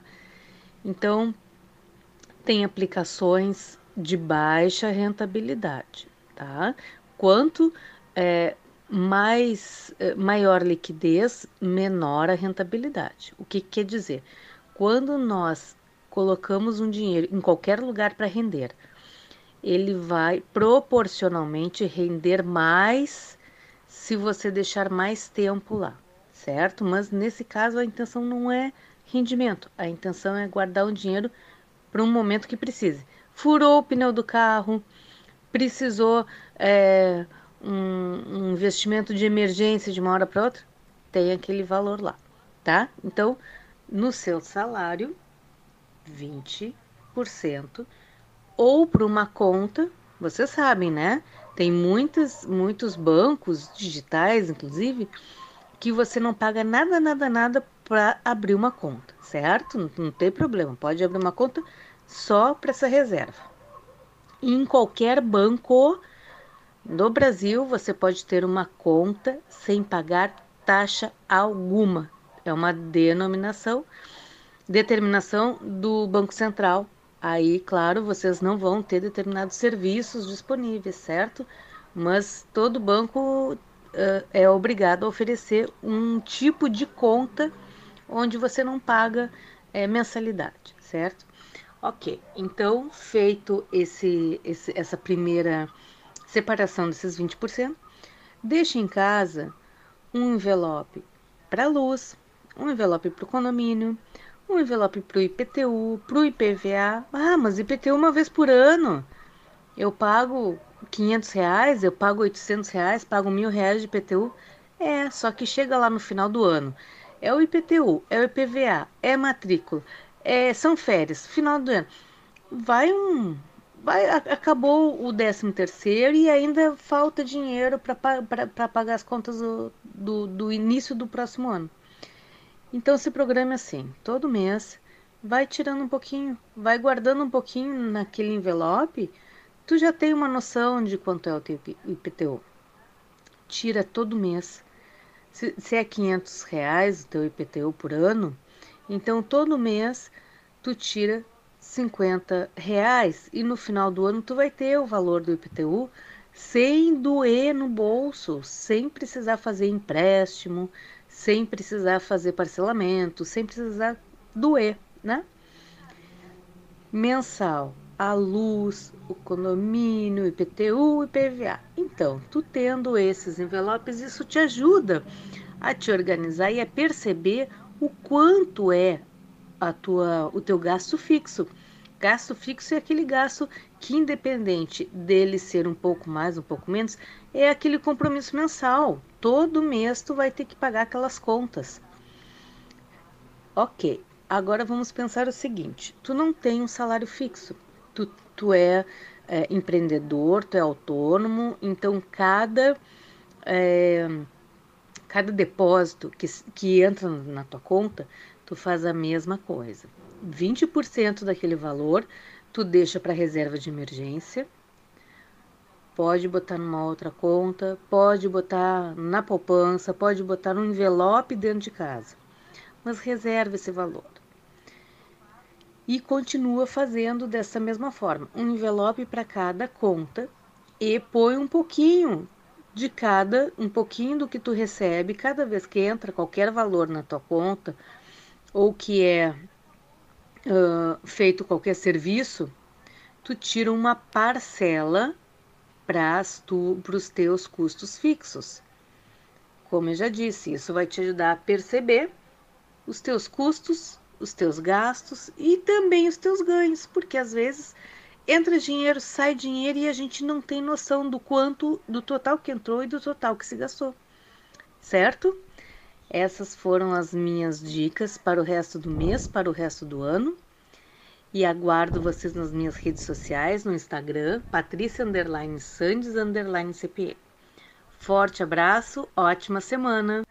Muito obrigado, é isso aí, viu, minha querida? Eu quero pedir desculpa a vocês que estão acompanhando esse espaço do Revista Manaus, porque eu fiz uma confusão. Na hora de editar as trilhas, eu mudei, botei trilha errada, o próprio comentário da Biana, esqueci de botar a trilhazinha de chamada dela. Gente, eu dei umas babadas ontem de noite, eu peço desculpas a vocês. Mas fora isso, tá tudo perfeito, vamos seguindo com o nosso Revista Manaus, porque eu sempre faço as coisas num padrãozinho, né? Eu sempre faço num quadradinho, todo metódico, e eu sou todo metódico, viu? Eu gosto das coisas assim. Então, de vez em quando, quando eu saio fora do metódico, nessa parte aí dos comentaristas, aí eu vi que pra mim, não ficou muito legal. Claro que isso não causou uma grande diferença, mas é na minha opiniãozinha, né? Mas tá explicado, se vocês notaram aí umas mudanças de trilhas, aí não reparem que foi babada deste produtor que vos fala. 2h22, gente, 2h22. E agora a gente vai falar sobre comportamento, né? Exatamente, né? Porque a nossa psicóloga Biana Lauda retorna ao Revista Manaus nos falando sobre a educação emocional. E o tema que ela destaca na edição de hoje é sobre a alegria. Vamos conferir. Boa tarde, Biana. Boa tarde a todas e todos os ouvintes do programa Revista Manaus. Boa tarde, Oscar. Então, hoje eu começo dizendo que sigo enviando sempre boas energias para nossa querida Beatriz, e já estou sabendo que as notícias são um pouco mais animadoras, né? Que ela está se recuperando aos poucos, e isso é um motivo de alegria, né? Para todos e todas nós. E seguindo no nosso bate-papo sobre as emoções, justamente hoje eu queria trazer essa emoção da alegria, né? Que é uma emoção muito importante também para a gente poder estar enfatizando, estar falando aqui no nosso ciclo de conversa sobre as emoções. A alegria, ela tem uma capacidade muito grande de trazer leveza, né, de trazer renovação aos nossos dias. Ela tem a ver com uma sensação de satisfação interna, né? Às vezes está relacionado com algo bom que aconteceu, né, algo externo que a gente fica feliz, ou simplesmente um estado de satisfação que geralmente está muito relacionado à gratidão, a capacidade da gente se sentir agradecido, agradecida pelas coisas da nossa vida. Por mais que às vezes a gente encontre dificuldades, é essa capacidade de reconhecer as coisas boas que a gente tem, as coisas agradáveis que nos cercam, as coisas que nos dão força, que nos dão sustentação para seguir com mais leveza, com mais alegria. Então, geralmente está relacionado a um estado de contentamento, né? E esse estado de contentamento ele é muito importante da gente poder cultivar, porque não necessariamente ele tem a ver com a nossa vida estar tranquila, ou simples, né? Ou fácil, ou boa. Tem a ver com uma postura interna também, de a gente poder ter um olhar para os aspectos floridos, graciosos da vida, né? Ou dos acontecimentos, tanto relacionados a nós mesmos, né? Quanto relacionado aos nossos encontros, às outras pessoas, ao nosso trabalho, enfim, as coisas que nos cercam. Então, nesse sentido, a alegria ela é uma forma de resistência, né? Então, muitas pessoas têm me perguntado assim, Biana, mas será que é possível ficar alegre agora, né? Ou às vezes um sentimento até de culpa, eu fiquei tão feliz esses dias, eu me senti tão bem, tão feliz, tão alegre com a minha vida. E depois eu me senti culpado ou culpada, né? Porque a gente está vivendo um momento tão difícil, a pandemia, as pessoas estão morrendo, enfim, muitas pessoas com muitas perdas, momentos de muita miséria. Será que eu posso ficar alegre? Sim, a gente pode, e é importante que a gente se alegre, né? Que a gente não perca a capacidade de se alegrar com as pequenas coisas da vida, né? Então, muitas vezes, onde tudo parece perdido, onde tudo está ruindo, onde tudo parece em ruínas, a capacidade de se alegrar muitas vezes é o que nos salva, é o que nos mantém vivos e vivas, né? Então, a gente poder ter humor, né? A gente não levar tão a sério, às vezes, algumas coisas, né? A gente achar graça da vida, né? Tem aí um duplo sentido de achar graça, achar engraçado, é achar a graça, né? É encontrar o sagrado das coisas, né? O sagrado nessas pequenas coisas, nesses pequenos detalhes, que às vezes a gente esquece de olhar ou passam desapercebidos e que são tão importantes. Então, aqui no Brasil, a gente tem, né, esse modo de dizer, tanto para nós quanto para o povo do exterior, assim, quem vem aqui e diz que a gente é um povo muito alegre, né? O brasileiro é um povo muito alegre, né? E realmente, né, a gente tem a alegria como uma das marcas do ser brasileiro, e que é um sentimento que talvez nos salva e nos salvou durante todos esses anos, porque a gente também é um povo muito sofrido, né, que passou por muita miséria, por muito massacre e ainda passa. Então, a alegria, muitas vezes, ela é uma forma de resistência, né? Não essa alegria que é dessa política de pão e circo, né? Esse lazer aí, esse tapar o sol com a peneira, né? De dar as migalhas para o povo se alegrar com coisas banais, né? Não é dessa alegria que eu estou falando, é de uma alegria genuína de poder resistir, de poder achar a graça da vida apesar de tudo, né? Então a gente tem várias expressões culturais aí super importantes que trazem essa marca da alegria e da resistência, da luta, né?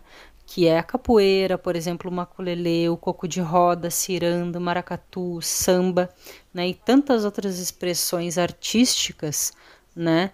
E culturais tão importantes do povo brasileiro, né? Então, hoje eu trago a importância da gente poder se alegrar com as pequenas coisas da nossa vida, e sim, podemos nos sentir alegres mesmo com tanta tristeza, mesmo com tanta dor, mesmo com tantas coisas ruins acontecendo. E possivelmente essa capacidade da gente se alegrar com essas pequenas coisas da vida que vai nos permitir atravessar esse momento difícil com um pouco mais de leveza, com um pouco mais de sanidade. E então também queria linkar, né, a esse final de semana que a gente tem a Páscoa, né, e relembrar, né, que para quem não sabe também, a Páscoa, na verdade, muito antes dela ser um feriado católico, né, como a gente tem hoje, Esse momento da Páscoa nos povos nórdicos antigos, né, ele estava relacionado à celebração do equinócio de primavera, né, que traz aí a figura da deusa Ostara, que era uma deusa do renascimento, da fertilidade. Então, era uma época em que os povos do norte, do hemisfério norte do mundo, celebravam esse florescimento, né, esse sol que vem, né, dar a sua luz por mais tempo ao dia, em que a natureza começa a florir. E depois, então, com a Igreja Católica, né, e com essa globalização do catolicismo, tem uma mistura aí que acontece e é encaixado, né, misturado nessa data desse festival de primavera dos povos nórdicos, a ressurreição de Jesus, né, que de alguma forma está relacionado uma coisa com a outra, que é essa marca da renovação da esperança, da fé de algum jeito, e que tem a ver sim com esse tema que a gente está falando hoje, que é essa renovação através da alegria. Então, trazer essas reflexões aí para nós e relembrar que a Páscoa, na verdade, está relacionada com essa primavera, que no hemisfério norte, né, que no hemisfério sul a gente está em outono, então da importância da gente saber também a origem das nossas celebrações, né? Então é isso, pessoal, eu vou ficando por aqui, desejar uma excelente Páscoa a todas e todos. Feliz Páscoa, Oscar, e um grande abraço. Meu grande beijo também, minha querida psicóloga Biana Lauda, de volta com a gente aqui no Revista Manauá, no próximo sábado. Deixa eu trazer aqui uma dica de teatro para vocês. Olha aqui, gente, eu recebi aqui um flyer, né? Secretaria de Estado da Cultura apresenta o espetáculo A Última Negra, né? Direção de Silvana Rodrigues e Camila Bauers, com a dramaturgia de Pedro Bertoldi. Será apresentado de quinta a domingo, sempre às 8 da noite, nos dias 15, 16, 17, 18, 22, 23, 24 e 25 de abril. A classificação do espetáculo é 14 anos e A Última Negra apresenta reflexões apuradas sobre os debates raciais e cenas que emocionam a todos. Os ingressos são a partir de R$ 5,00 e podem ser adquiridos no site Entreatos. 50% gratuitos, destinados para o público negro, né, gente? E 50% pago, olha que legal. E o espetáculo será transmitido pelo YouTube na página do Projeto Gompa. A realização é do Projeto Gompa, financiamento do programa Pro Cultura da Secretaria de Estado da Cultura do Rio Grande do Sul. Imperdível, hein, gente? Vamos assistir, vamos aí fazer parte, apoiar os nossos artistas, o nosso teatro, a nossa cultura aqui do nosso Rio Grande do Sul. 2h32, gente, e o jornalista e escritor Paulo Franquilin comenta agora nessa edição do Revista Manauá sobre as mudanças ministeriais que foram promovidas esta semana pelo presidente Jair Bolsonaro. Confira e boa tarde.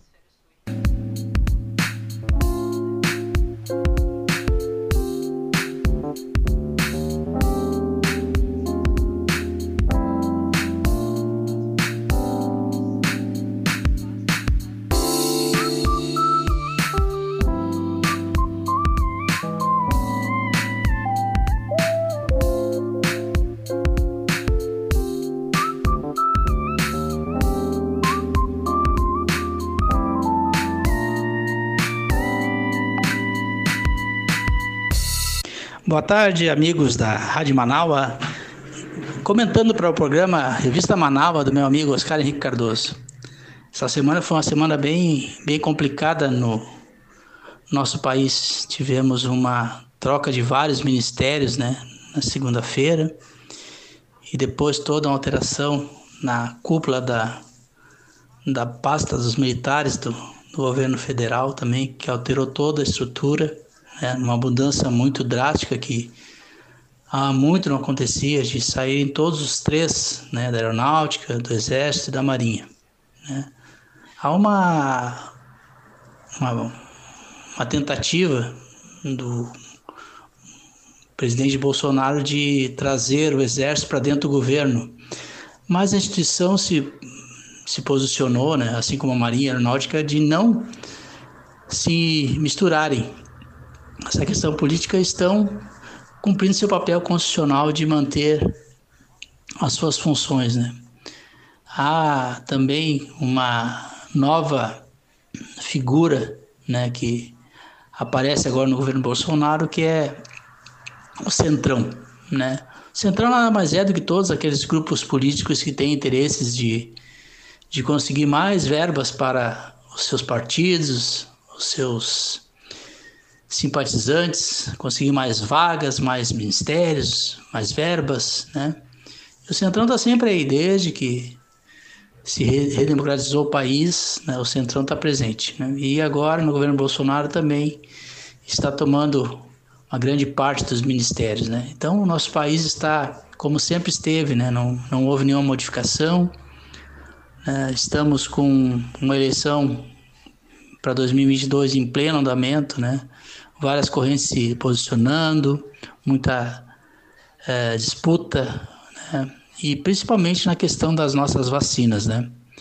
Um outro capítulo das vacinas, essa semana também se conseguiu mais vacinas para o Rio Grande do Sul, né?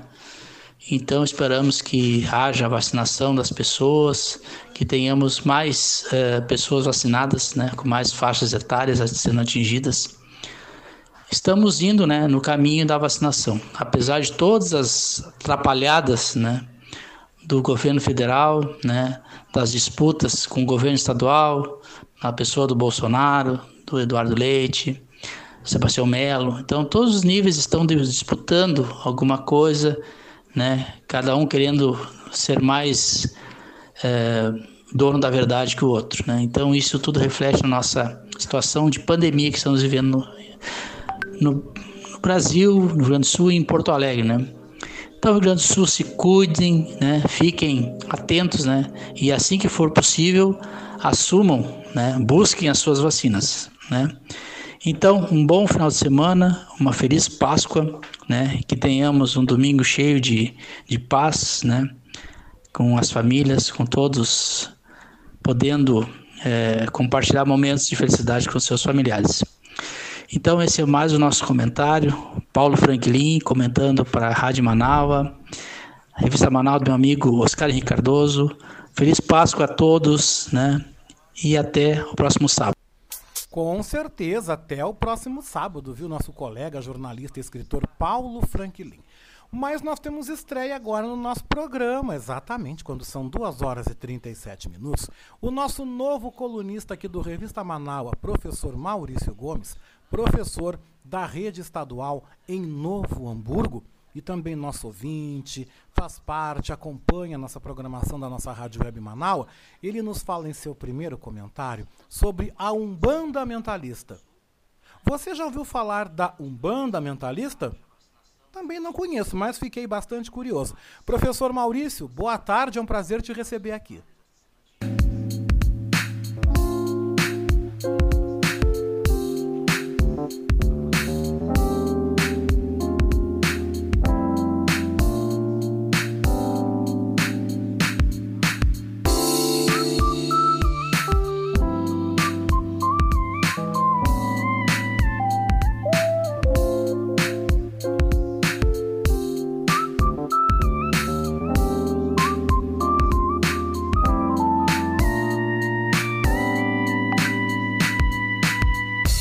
Boa tarde, ouvintes da Revista Manauá. Boa tarde, Oscar. O tema do meu comentário de hoje é Umbanda Mentalista. Você conhece ou já ouviu falar no Umbanda Mentalista? Pois é, essa é uma prática que já vem sendo difundida há alguns anos e consiste em trabalhar a religião afro pelo mental. Assim, o médium não incorpora uma entidade nem faz uma oferenda aos orixás, por exemplo. Nesse caso, o médium funciona como um canal, é um sensitivo que percebe a presença das entidades e, através de um passe de energia ou da própria orientação com palavras, conforta determinado indivíduo. Por vezes, pode ser capaz de psicografar mensagens de diferentes entidades. A Umbanda Mentalista segue os moldes do Kardec. Sim, amigos, são posturas de doutrina muito semelhantes. Não existe o ritual, mas todo ato leva a uma reforma íntima.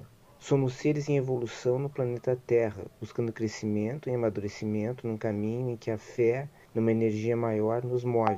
E como seres em evolução, nada impede que possamos viver em comunhão e que as religiões convivam pacificamente, mesmo que por idealismo. A Umbanda mentalista é desprovida de preconceitos. Ela tem uma visão universal do todo do indivíduo. O médium que pratica essa doutrina deve ter como regra de vida a humildade e a consciência de não ser um ser superior, mas um ser em evolução. É preciso ter noção de responsabilidade por si e pelo outro. Somos responsáveis por nós mesmos e por cada um de nossos atos. É preciso ter a consciência da lei do retorno, em que tudo que fazemos tem suas consequências. A Umbanda nos remete às forças e raízes do povo africano, tão penalizado até hoje na nossa sociedade. A natureza, no seu aspecto mais vibrante, está representado na religião afro. É o seu alicerce. A Umbanda mentalista não rejeita as práticas da Umbanda ritualística. Uma oferenda para um orixá pode ser feita através de uma mentalização. Afinal, nossa mente tem um poder infinito e é capaz de grandes realizações. Nos movimentos, na direção daquilo em que mais pensamos, a nossa mente está sempre em ação.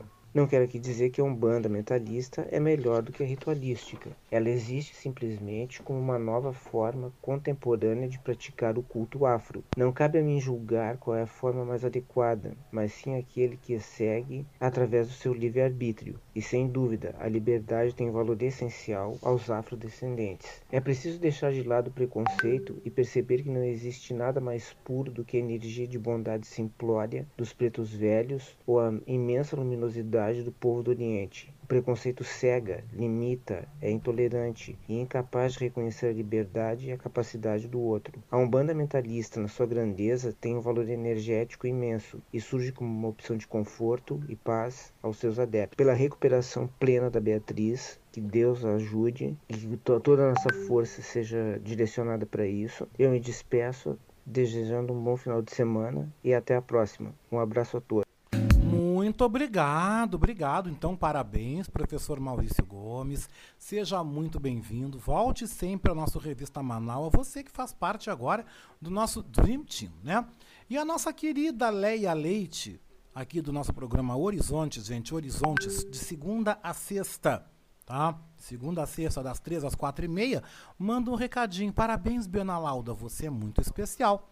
Tua fala sempre dá muita esperança. Obrigada. Excelente psicóloga. Feliz Páscoa. Como sempre digo, é a geração que eu esperava. Novos pensamentos amorosos e humanitários e uma boa reflexão. Concordo em gênero, número e grau.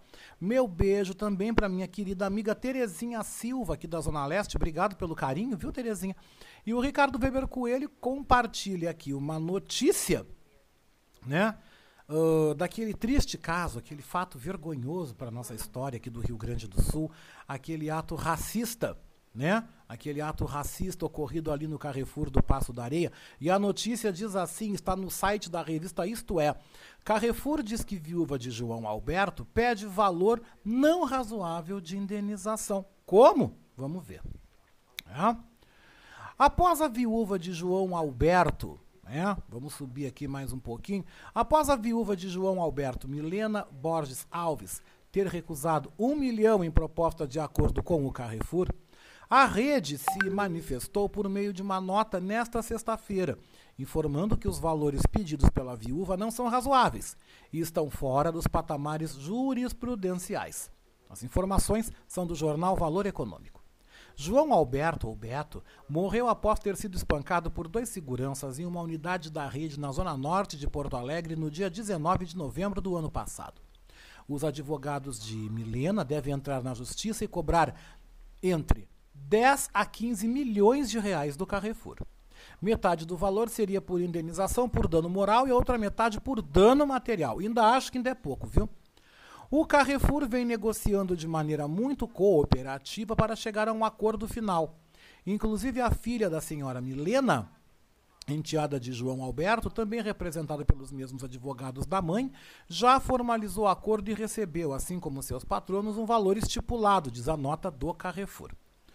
A rede afirma que o valor oferecido pela empresa à Milena por danos morais individuais é bastante superior ao estipulado para indenização por morte de familiar pelo Superior Tribunal de Justiça, assim como seria maior que o comunicado pelos advogados da viúva à mídia. Na mesma nota, o Carrefour também diz que se propõe a pagar os honorários dos advogados de Milena.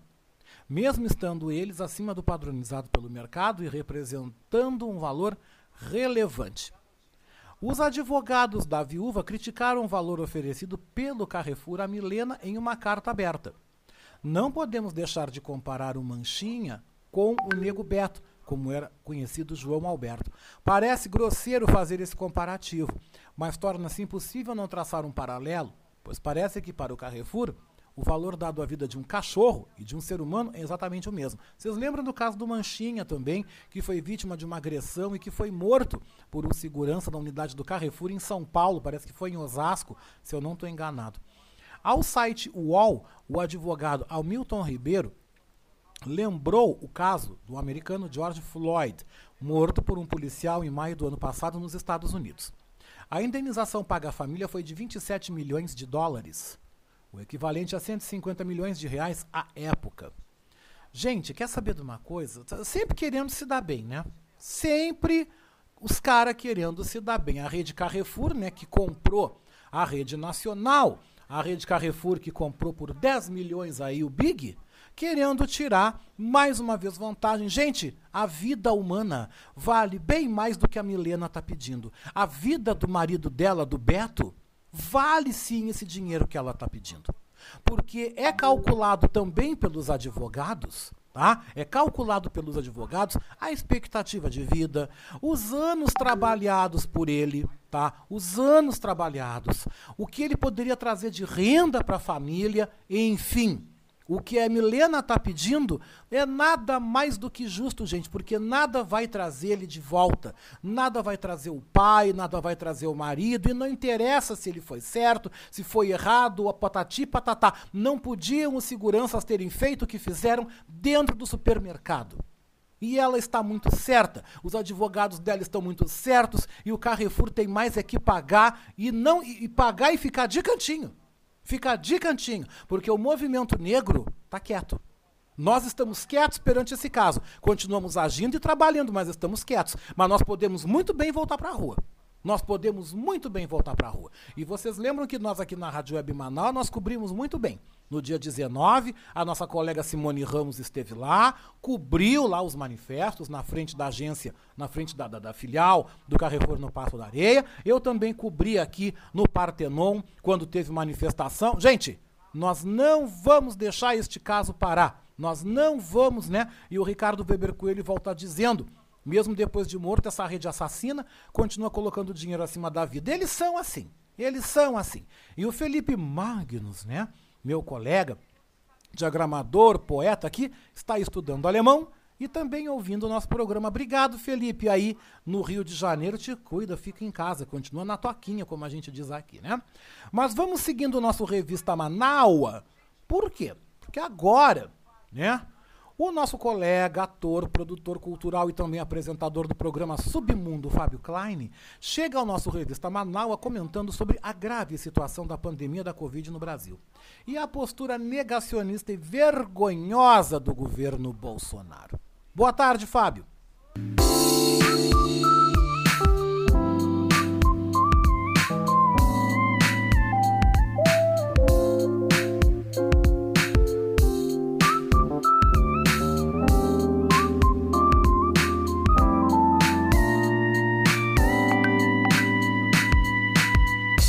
Boa tarde, Oscar. Boa tarde, ouvinte da Manaua.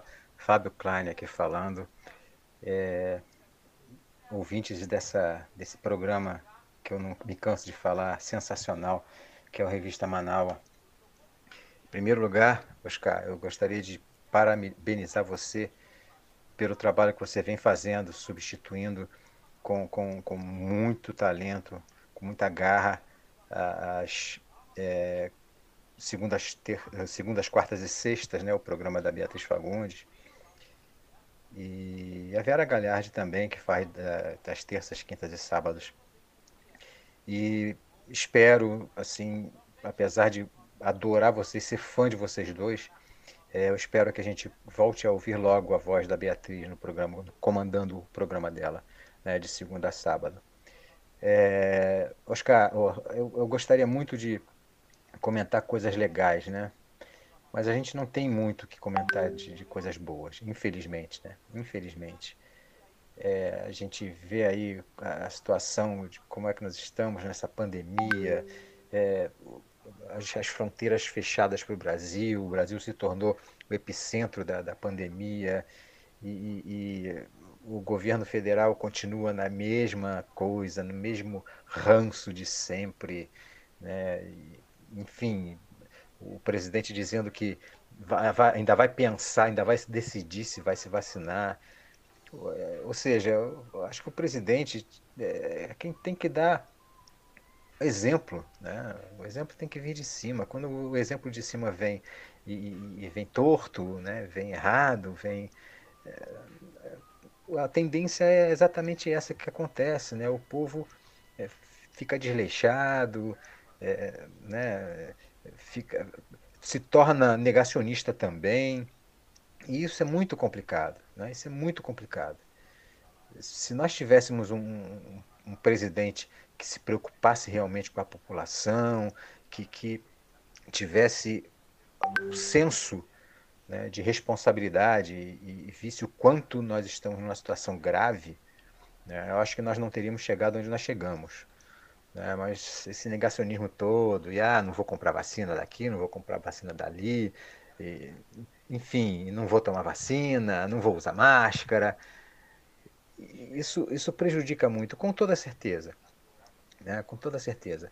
Eu acho que nós já chegamos no ponto limite, sabe? Acho que é o limite, nós estamos no limite da história. Você vê que nem os próprios generais aí que estavam no governo aí saíram, né? Nem eles querem continuar corroborando com esse tipo de atitude, né?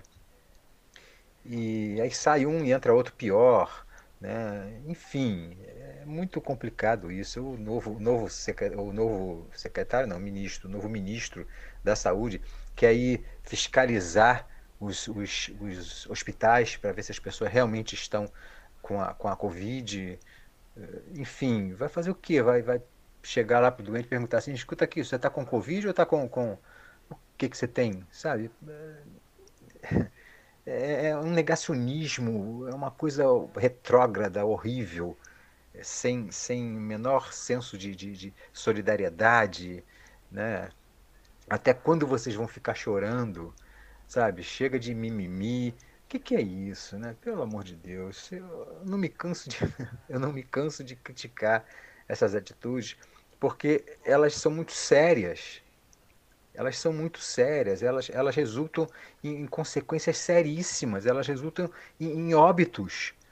Eu perdi amigos, eu tenho um amigo agora que está internado muito mal, nós temos a Beatriz que está internada, felizmente, graças a Deus, né, está tendo melhoras, né? Mas essa semana eu perdi um grande amigo daqui, entendeu? Enfim...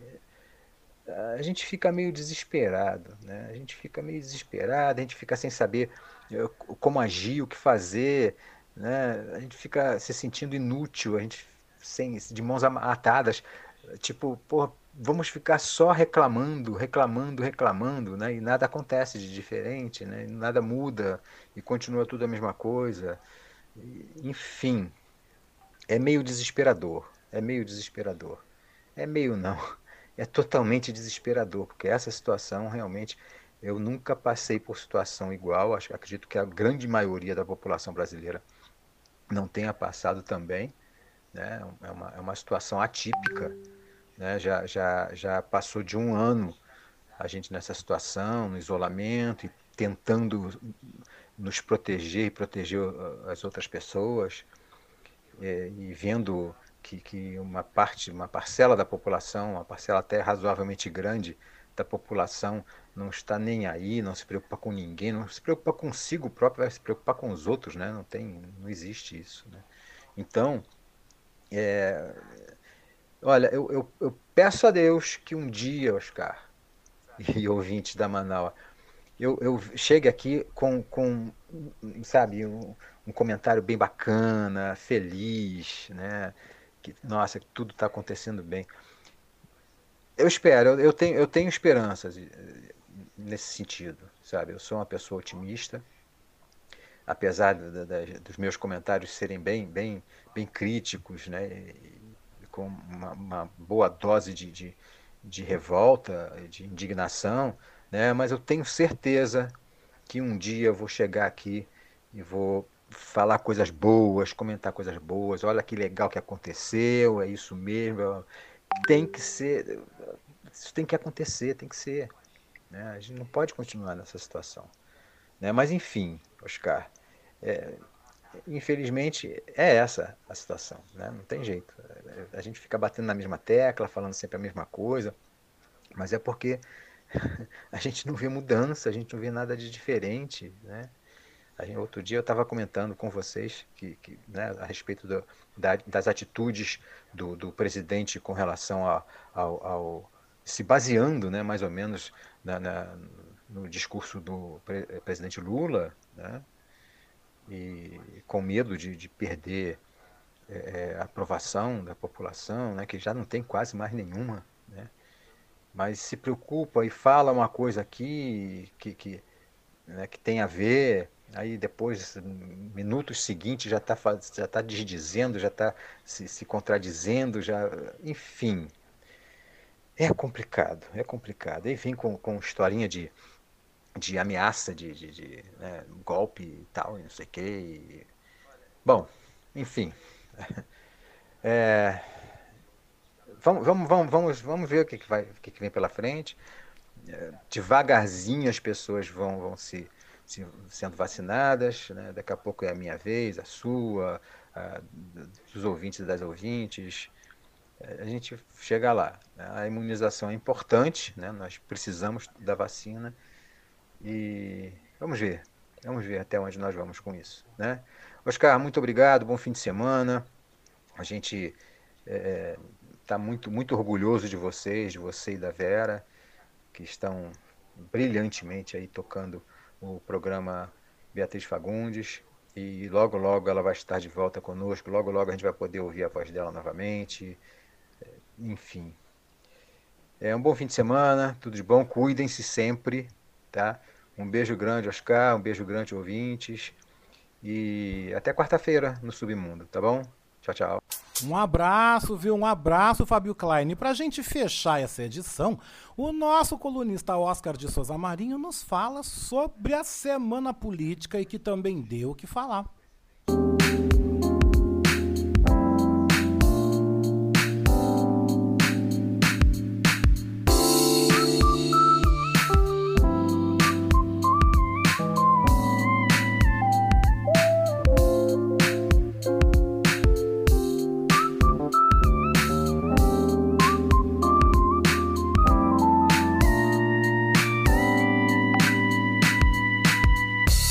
Olá, boa tarde.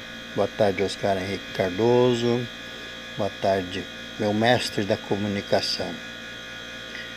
Uma semana agitada, bastidores da política fervendo, o Ministério Público quietinho, os deputados e os senadores acovardados, aguardando os acontecimentos. Menos eles esperam que poderá ser tarde para reagir e colocar as coisas nos seus devidos lugares. Infelizmente, o Brasil vai nesta bandalheira, descarrilhado ladeira abaixo, e não tem quem conserte. Para nossa sorte, 2022 é logo ali, para a gente, através do voto, através da democracia, restabelecer uma série de coisas que estão erradas por aí. Por aqui na nossa aldeia, muito felizes com a nossa rainha do rádio, nossa chefa Beatriz Fagundes, se recuperando a cada dia, e é o que nós podemos comemorar. De resto, um feliz Páscoa para todo mundo, um abençoado final de semana, e que Deus proteja todos nós, que tudo seja feito da melhor maneira possível. Muito obrigado mais uma vez aos meus queridos colegas ouvintes, e aquela brincadeira de sempre, um beijasco com gosto de churrasco para todos os ouvintes.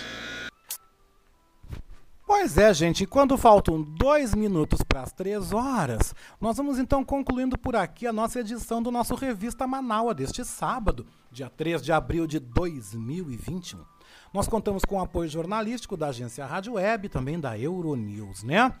Nós também queremos agradecer nossos comentaristas, né? Ricardo Weber Coelho, Denilson Flores, Léo Cantarelli, Patrícia Nazi Sandes, Biana Lauda, Paulo Franquilin, Maurício Gomes, Fábio Klein e Oscar de Souza Marim. Revista Manaus teve na produção, este que vos fala, a produção e apresentação de Oscar Henrique Cardoso, apoio técnico de Jefferson Sampaio, apoio institucional de Daniela Castro e Sheila Fagundes e na direção geral da nossa Rádio Web Manauá, Beatriz Fagundes. A seguir você fica com a boa playlist e a boa música da Rádio Web Manauá e amanhã nós temos domingo.com com Adroaldo Bauer Correia às 7 da noite. A gente encerra a nossa edição de hoje ouvindo Marcelo D2 com a participação de Cláudia com a música Deixa Eu Dizer. O Revista Manauá volta no próximo sábado, meio-dia, e eu, Oscar Henrique, volto interinamente substituindo a Beatriz Fagundes na segunda-feira às 9 da manhã. Gente, beijou com gosto de coco, uma feliz Páscoa, muita saúde, muita paz. Fiquem na toquinha e eu volto aí na segunda-feira na Beatriz Fagundes e também no próximo sábado no Revista Manauá. Beijo e até lá! Deixa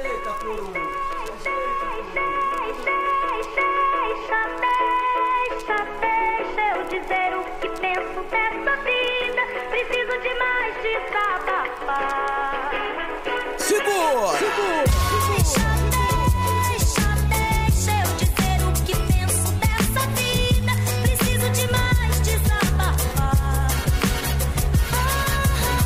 Eu já falei que tenho algo a dizer e disse que falador passa mal e você me disse que cada um vai colher o que plantou, porque raiz sem alma, como o Flip falou, é triste. A minha busca é na batida perfeita, sei que nem tudo tá certo, mas com calma se ajeita. Por um mundo melhor eu mantenho minha fé, menos desigualdade, menos tiro no pé. Andam dizendo que o bem vence o mal, por aqui vou torcendo pra chegar no final. É, quanto mais fé, mais religião, a mão que mata, reza ou mata em vão, hein? E contam coisas como se fossem corpos ou realmente são corpos, todas aquelas coisas. Deixa pra lá, eu devo tá viajando, enquanto eu falo besteira, nego vai se matando, então deixa eu dizer o que penso dessa vida. Preciso de mais.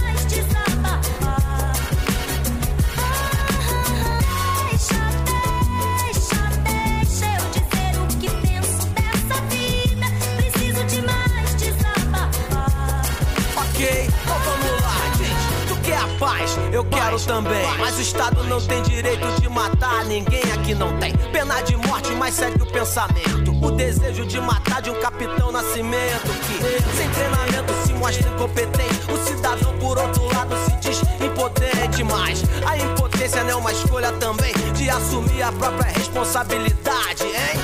Cê tem em mente, se é que tem algo em mente, porque a bala vai acabar ricocheteando na gente. Grandes planos, paparazzo demais, o que vale é que você tem e não o que você faz. Celebridade é artista, artista que não faz arte, lava a mão como Pilates achando que já fez sua parte. Deixa pra lá, eu continuo viajando, enquanto eu falo besteira, nego vai, então deixa.